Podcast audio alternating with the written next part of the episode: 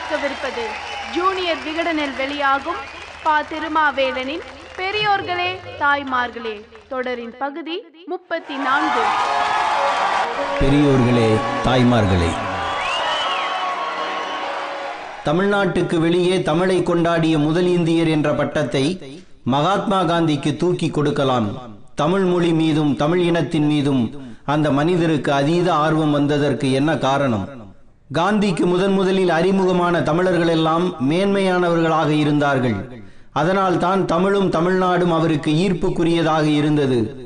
தன்னுடைய வாழ்க்கையை பணயம் வைத்து உரிமைக்காக போராடிய பாலசுந்தரம் என்னுடைய சத்தியாகிரகம் வெல்வதற்கு இவர்தான் காரணம் என்று காந்தியால் பாராட்டப்பட்டு பதினெட்டு வயதில் சிறையில் மரணமடைந்த சுவாமி நாகப்பன் எனது அண்ணன் மரணத்தை விட இவரது மரணம் என்னை பாதித்து விட்டது என்று காந்தியை உருக வைத்த தில்லையாடி வள்ளியம்மை சொந்த வாழ்க்கையை பற்றி கவலைப்படாமல் போராடி மறைந்த நாராயணசாமி பாரிஸ்டராக இருந்தாலும் கூலி தொழிலாளியைப் போல பொருட்களை கூவி விற்ற ஜோசப் ராயப்பன் இப்படிப்பட்ட தியாக திருவுருவங்களை பார்த்துத்தான் தமிழர்கள் மீது காந்தி பற்று வைத்தார்.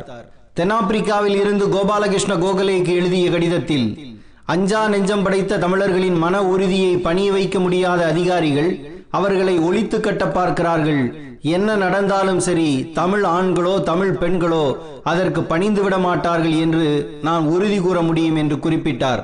இந்தியாவில் இருந்த கோகலேவுக்கே தமிழர்களை பற்றி தெரியாத காலம் அது. தென்னாப்பிரிக்க தமிழர்களோடு இருபது ஆண்டுகள் இருந்துவிட்டு இந்தியாவுக்கு புறப்படும் போது காந்தி சொன்னார் தமிழர்களை நான் சந்தித்த போது எனது உடன்பிறப்புகளை சந்திப்பது போன்றே உணர்ந்தேன். இந்தியர்களிடையே உள்ள பல்வேறு பிரிவினர்களில் போராட்டத்தின் உக்கிரத்தை தாங்கியவர்கள் தமிழர்கள்தான் என்று நான் கருதுகிறேன். எந்த தரப்பை எடுத்துக்கொண்டாலும் இந்தியாவின் மிகச்சிறந்த பரம்பரைக்கு மிகச்சிறந்த சான்று தாங்கள்தான் என்பதை தமிழர்கள் மெய்ப்பித்திருக்கிறார்கள். தமிழர்கள் கூடியிருக்கும் கூட்டத்துக்கு நான் வரும்போது இரத்தவாசம் உள்ள உறவினர்களின் கூட்டம் ஒன்றுக்கு வருவதாக உணர்கிறேன். அவ்வளவு ஆண்மை அவ்வளவு நம்பிக்கை அவ்வளவு கடமை உணர்வு உயர்ந்த எளிமை தங்களிடம் இருப்பதை தமிழர்கள் எடுத்து காட்டியிருக்கிறார்கள் என்று பாராட்டும் அளவுக்கு தமிழர்கள் காந்தி மனதில் இடம் பிடித்தார்கள். ஆயிரத்தி தொள்ளாயிரத்தி நாலில் டர்பன் நகரில் போனிக்ஸ் பண்ணையை உருவாக்கிய போதும் ஆயிரத்தி தொள்ளாயிரத்தி ஒன்பதில் ஜோகன்ஸ்பெர்க் நகரில் டால்ஸ்டாய் பண்ணையை நிறுவிய போதும் அதில் தமிழ் குடும்பங்கள் அதிகம் வசித்தன. டால்ஸ்டாய் பண்ணையில் குஜராத் தமிழ்நாடு ஆந்திராவைச் சேர்ந்தவர்கள் வசித்தார்கள். அவர்களில் தமிழ் பிள்ளைகளுக்கு தமிழ் சொல்லித்தர காந்தி முயற்சித்தார். முதன்முறை சென்னை வந்தபோது ஒன்பது தமிழ் புத்தகங்கள் வாங்கி சென்றுள்ளார். அதில் ஒன்று ஜி யு போப் எழுதிய தமிழ் இலக்கணம்.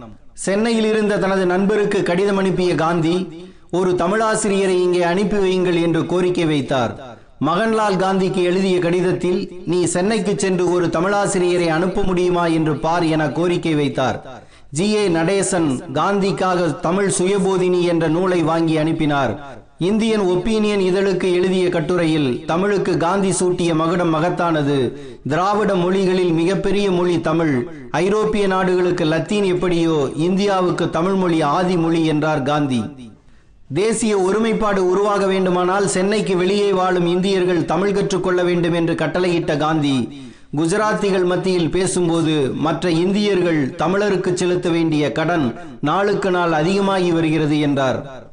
திருக்குறளை படிக்கவே தமிழ் கற்றுக்கொண்டார் காந்தி.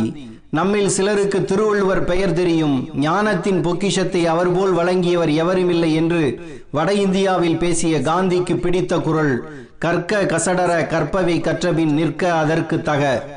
கம்பராமாயணம் படித்திருக்கிறார் காந்தி. ஔவையை மதர் ஔவை என்று எழுதியிருக்கிறார்.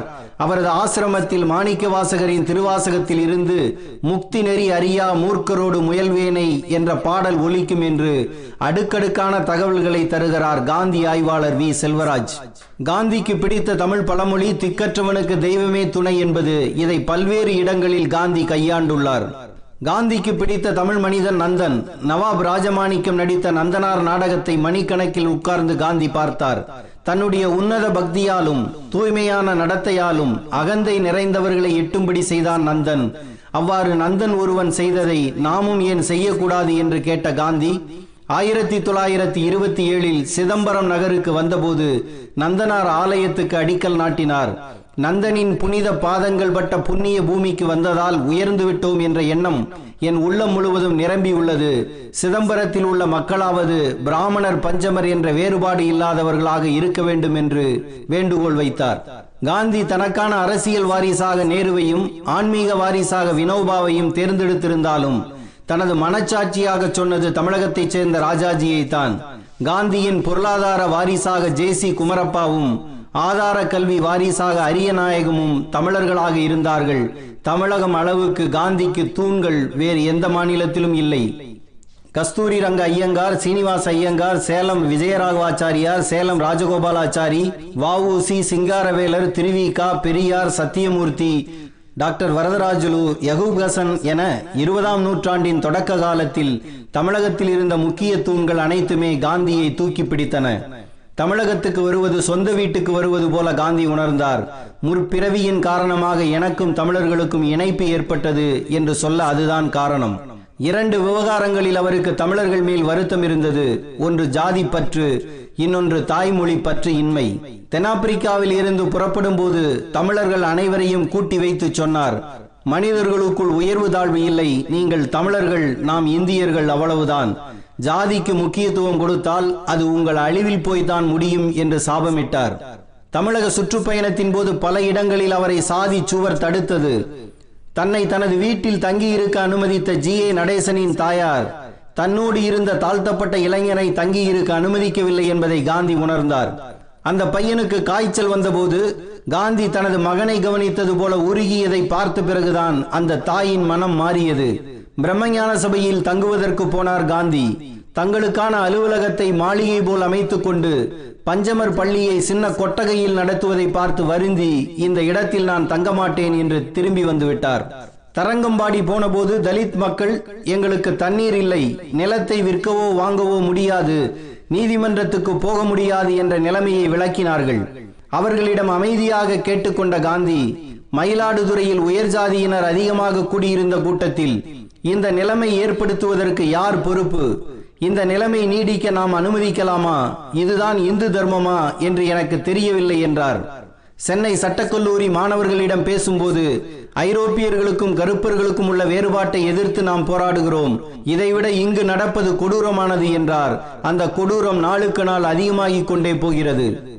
தமிழர்கள் தாய்மொழி பற்றி இல்லாமல் இருப்பதை பார்த்து வருந்தினார் காந்தி. அவர் சென்ற இடத்திலெல்லாம் ஆங்கிலத்தில் தான் வரவேற்பு இதழ் வாசித்தார்கள். ஒன்று உங்கள் தாய்மொழியான தமிழில் கொடுங்கள் அல்லது எனது தாய்மொழியில் தாருங்கள் என்றார். இதுதான் உங்களுக்கு தெரிந்த சுதேசியமா? என்று கேட்டார். ராஜாஜி தன் மகனுக்கு ஆங்கிலத்தில் கடிதம் எழுதியதை கேள்விப்பட்டு அவரை கடுமையாக கண்டித்து கடிதமே எழுதினார் காந்தி. தென்னாப்பிரிக்காவில் தான் கற்ற அரைகுறை தமிழ் பின்னர் மறந்து போனதற்காக வருந்திய காந்தி ராஜாஜி மகளும் தனது மருமகளுமாகிய லட்சுமியை செல்லமாக கண்டித்தார். எனது மருமகளே எனக்கு தமிழ் கற்பிக்க முன்வரவில்லை. அவள் தன் கணவனுக்கு கூட தமிழ் கற்பிக்கவில்லை. இந்த மாதிரி தமிழ் பெண்கள் கூட தங்களுடைய கடமையை செய்ய தவறிவிட்டதால் தான் பிற மாநிலங்களில் தமிழ் பரவவில்லை என்றார் காந்தி. இன்று சொந்த மாநிலத்திலேயே தமிழ் பரவவில்லை என்பதை அறிய இருந்தால் இன்னும் நொந்திருப்பார். சென்னை மாகாணம் தியாகத்தில் தலைமை தாங்கி நிற்கும். வேறு எந்த மாநிலத்துக்கும் பின்தங்கியிராது. ஒவ்வொரு சொல்லையும் செயலில் மெய்ப்பித்து காட்டும் என்று புரசைவாக்கத்தில் புகழ்ந்தார் காந்தி. அவர் கனவை காலங்கள் கடந்தாவது நிறைவேற்றியாக வேண்டும்.